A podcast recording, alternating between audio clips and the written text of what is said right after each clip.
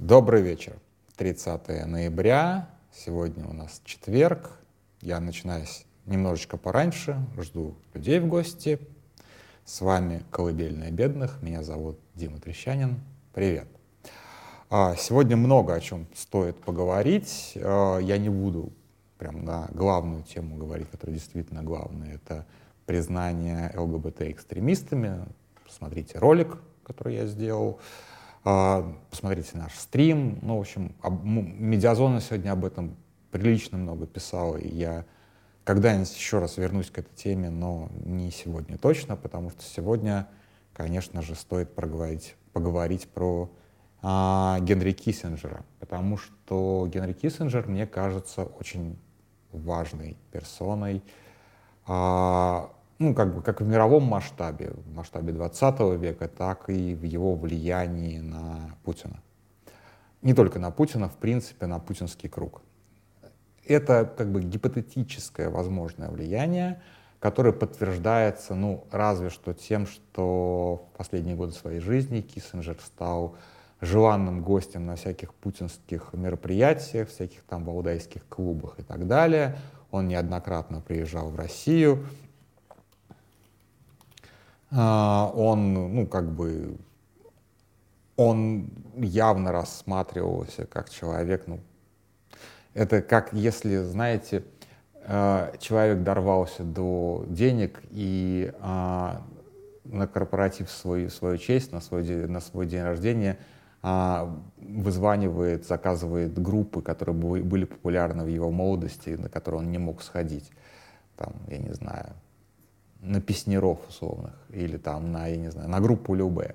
Вот как бы Киссинджер — это, конечно же, группа Любе Путина.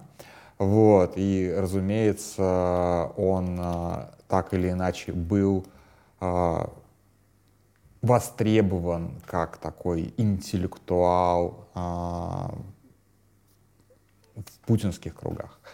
А почему так произошло? Дело в том, что Киссинджер — это как раз такой апофеоз а, отвратительной американской политики а, 20 века, ну, второй половины 20 века, нельзя сказать середины 20 века, второй половины 20 века, которую можно описать, наверное, есть такой термин реалполитик, а, и реалполитик есть еще какие-то вот такие вот, то есть когда мы отбрасываем какие-либо ценности, мы не думаем о, о, какой, о, о какой-либо гуманитарной составляющей, мы ведем исключительно, а, исключительно а, как бы с, свое взаимодействие с миром мы строим исключительно исходя из интересов нашей страны, но не просто интересов нашей страны, а нашего понимания интересов нашей страны. Это очень важно здесь.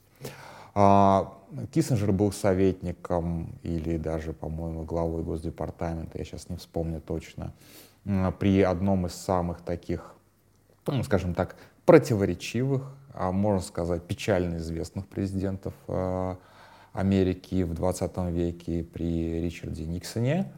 И наворотил он a lot of, скажем так. Да? То есть здесь стоит как бы... Начнем с того, что что, э, блин, я даже не знаю, с чего начать, потому что это, конечно же... Ладно, начнем с самого главного. Это прям супер самое главное, э, то, что скорее приписывают всегда Киссинджеру в заслугу, чем в недостаток. Э, он фактически открыл западному миру Китай. Опять же, напомню ситуацию. Китай материковый Китай не был признан международным сообществом очень и очень долго, потому что Гаминьдан, который отступил на Тайвань, он считался Китаем. Соответственно, место Совбезе ООН принадлежало тому тайваньскому Китаю а, и так далее, и так далее, и так далее. А Китай фактически рассматривался как такая большая ДНР, то есть, в общем-то, нечто незаконное, что пришло к власти в 1949 году, и вплоть до 60-х, э, соответственно, это было вот нечто, нечто неурегулированное с точки зрения международного права. На самом деле это, конечно, было неправильно. Ну, как бы такое отношение к коммунистическому Китаю не было правильным. Но оно очень сильно, естественно, оно было идеологически правильным для прежних, скажем так, американских президентов, потому что а, противостояние коммунистической угрозе, вот этого всему, а, это как бы было важно для Америки, то есть вот идеологический подход, не подход интересов. А Киссинджер это дело переломил, а, он а, рассудил на тот момент здраво. Вот есть Советский Союз, которому мы противостоим. А есть Китай, который не очень дружит с Советским Союзом. Мягко говоря, не очень дружит с Советским Союзом. Так почему же мы отталкиваем Китай? Почему же мы не можем, например, подружиться с Китаем в пику Советскому Союзу и играть на противоречиях внутри коммунистического блока? А, это был, конечно же, ход, который надо было сильно просчитывать наперед, и по большому счету мы живем в мире последствий этого решения. То есть как бы вот нынешнее усиление Китая, а, нынешняя как бы напряженность вокруг Тайваня, ну, много чего происходит. А, то, что у Китая вообще в принципе есть такие серьезные международные амбиции, экономическая мощь Китая — это все одно решение Ген, Ген, Генри Киссинджера. То есть на самом деле, конечно, в Китае Киссинджеру должны поставить памятник. А, один эпизод очень смешной, который меня реально удивил, а, когда я писал про а, Красную армию Японии. Это вообще отдельное, как бы, безумное совершенно явление, про которое как бы, как-нибудь стоит рассказать. Они были как раз такими вот ориентировались на Китай, то есть как бы они были маоистами. А, и для них встреча а, Мао и Никсона, для них это было вот прям как удар в спину, предательство. То есть все, мировая революция предана. То есть это, конечно же, вот по ультрарадикалам, про ультралевому движению это нанесло не меньше удар, чем а, Хрущев со своим 20-м съездом. То есть это по большому счету это похоронило такую ультралевую, радикально левую, там, террористически левую идею раз и навсегда. То есть на самом деле как бы прав Киссинджер или не прав, тут очень такое сослагательное, да. Вот. А Киссинджера считают мясником, Киссинджера считают военным преступником, а, и в этом есть а, резон, безусловно, потому что его решение бомбить Лаос абсолютно секретная операция. Ну, как бы идет война во Вьетнаме, а, и территория Лаоса используется для Вьетконгом для того, чтобы через, как бы, через неохваченную войной землю поставлять каким-то образом, переправлять людей, поставлять военную технику и так далее. Там, слабо контролируемые джунгли и все остальное — а, принимается решение бомбить, и э, на Лаос обрушивается просто невероятное количество бомб, э, напалма и так далее, погибает гигантское количество людей. Эта страна до сих пор толком не разминирована, там очень сложно разминировать что-либо. А, при этом США официально ничего не имеет в Лаосе, не, в смысле, что как бы никакой войны в Лаосе не происходит. Мы просто, мы просто бомбим какую-то страну ни почему. То есть нет никакого официального объяснения, что это за самолеты, что это за бомбы падают. Вот это, это вот Киссинджер, конечно же. Киссинджер — это инсталлятор бесконечных совершенно ультраправых а, тиранических режимов, в том числе в Чили. А, это э, Киссинджер автор блокады Кубы, которая продолжается до сих пор. Я могу долго еще перечислять, что еще Киссинджер, что еще Киссинджер, но самое главное Киссинджер — это образец вот этого абсолютно отмороженного, абсолютно а, холодного без каких-либо моральных ограничений взгляда на то, как надо делать мировую политику. Весь, ну не весь, но большая часть антиамериканизма, который существует в мире, это тоже заслуга Генри Киссинджера. То есть тут тоже надо понимать, как бы у Америки далеко не блестящая репутация была и до Киссинджера, безусловно. Но он опустил репутацию Америки просто на днище ебаное. Вот именно такими вещами когда у тебя, как бы, когда ты с одной стороны провозглашаешь, что у тебя страна ценностей, ценности демократии, ценности свободы, а, ценности равноправия, а при этом ты засыпаешь какой-то несчастный Лаос бомбами. Почему? Да не почему. Just because we can. Вот примерно так. Ну, то есть мы можем тысячу раз говорить о том, какой Путин мерзавец, но Киссинджер по сравнению, по сравнению с Путиным Киссинджер это просто убер-мерзавец. Безусловно, совершенно другой контекст эпохи. Тем, Советский Союз занимался плюс-минус тем же самым, со скидкой на возможности, да, то есть как бы там э, многочисленные войны в Африке, в который, к которым Киссинджер тоже имел отношение, безусловно. А, всяческие вот эти вот перевороты, вторжения и так далее, это тоже как бы... Но кто задавал контекст эпохи? Советы задавали контекст эпохи или Киссинджер задавал? Ну, здесь, здесь обоюдное, как бы, кто, кто кого перемразит, да, кто кого перещеголяет в своей отмороженности. Вот, вот эта гонка вооружений, с одной стороны Киссинджер, а с другой стороны, соответственно, советские деды, которые просто не понимали, как, что происходит. Нас, неужели вот можно настолько отморозиться? А, и да, здесь просто происходили догонялки, кто, кто кого, как бы, кто, кто больше, кто станет большим людоедом. И Киссинджер это соревнование просто с честью выигрывал. Это вот как бы прекрасно надо понимать, что, конечно же, во время холодной войны многие моральные а, ориентиры были отброшены. Опять же, сложно сказать, вот сложно сказать до конца, Потому что те моральные ориентиры, ну, например, там, а моральные ориентиры макартизма тоже, мягко говоря, ну, не очень, да, то есть, как бы, когда мы говорим, что мораль там это главное, чем надо руководствоваться, надо задаваться вопросом, какая мораль, да, и когда э, Америку там обвиняя в том, что она использует те же самые там права человека для просто для вмешательства во внутренние дела государств, как раз Киссинджер это обвинение сделал оправданным. Когда Америка обвиняет в том, что она ведет войны там, за нефть, э, ну это уже не совсем Киссинджер, но тем не менее, как бы за, вот это вот сомнение в том, что Америка искренне в своих а, заявлениях о стремлении к свободе, демократии и правам человека, по большей части это вина Киссинджера. То есть, по большому счету, кроме того, что а, Киссинджер убил своими решениями несколько миллионов человек, которые вообще не имели отношения ни к коммунизму, ни к демократии, ни к чему вообще. А Киссинджер еще и убил саму идею, что может быть а, мир, ну, как бы какая-то сила в мире, которая базируется на ценностях а, прав человека, на ценностях гуманизма.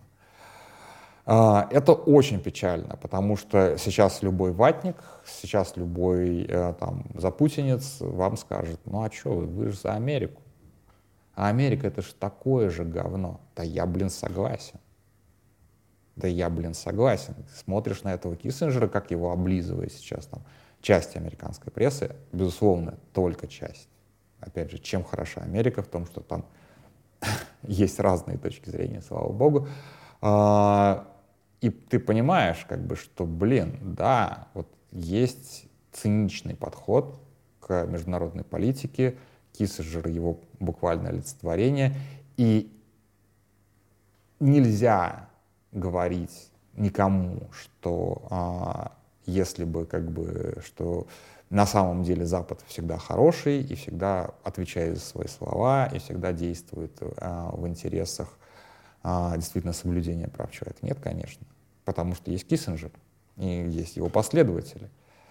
А, у РБК нет, не у РБК, у агентства, а, я привожу ссылку, у агентства есть подборка высказываний Киссинджера, а, высказывания Киссинджера по поводу войны в Украине, ну вот с 2022 года, и там крайне непоследовательная его позиция. Понятное дело, что когда чуваку 99 лет, он уже там действительно им, наверное, сложно уже и воспринимать информацию, анализировать, и тем более ее как-то формулировать.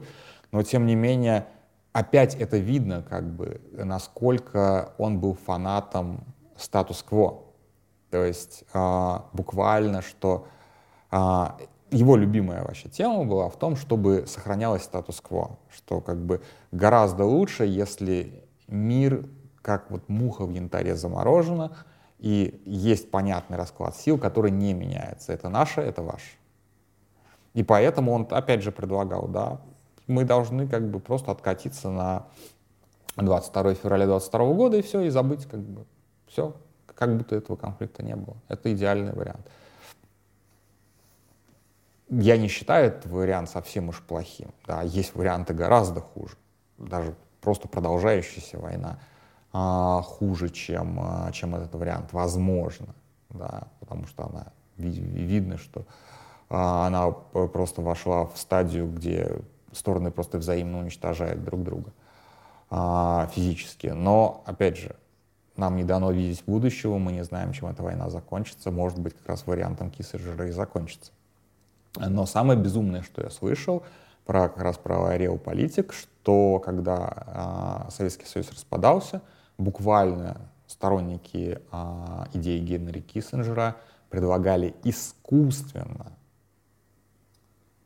а, укрепить, поддержать изнутри, пересоздать, пересобрать Советский Союз, чтобы он оставался, то есть чтобы Советский Союз оставался типа таким же Советским Союзом, как он был практически весь 20 век, а, с теми же самыми сферами влияния, с теми же самыми амбициями, с теми же самыми, а, с теми же самыми повадками, чтобы против, продолжалось против, э, блоковое противостояние, потому что Киссинджеру было удобно работать а, в системе, когда есть вот как бы один блок, есть другой блок, этот мир ему понятен, а, поэтому если это большая беда, что Советский Союз рассыпается, его нужно искусственно склеить, дать ему, как бы перевооружить, дать ему силы, чтобы он как бы вышел на второй раунд. Вот буквально примерно такая идея.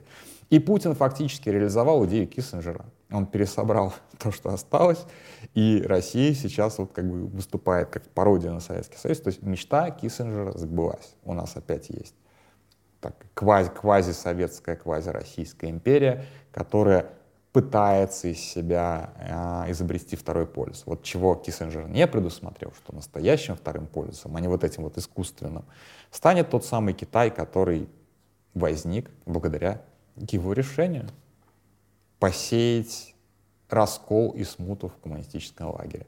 Вот такая вот странная, против... действительно противоречивая фигура. То есть я не могу сказать, что он зло, безусловно, но как бы есть такие моменты, вы помните, да, как бы э, вечно хочет зла и совершает благо, или как, я не, не могу сейчас даже близко к тексту процитировать, но какие-то даже самые чудовищные решения и предложения Киссинджера в итоге, вероятно, все равно приведут к человек, человечеству в какой-то степени к хорошим решениям. Я очень надеюсь на это.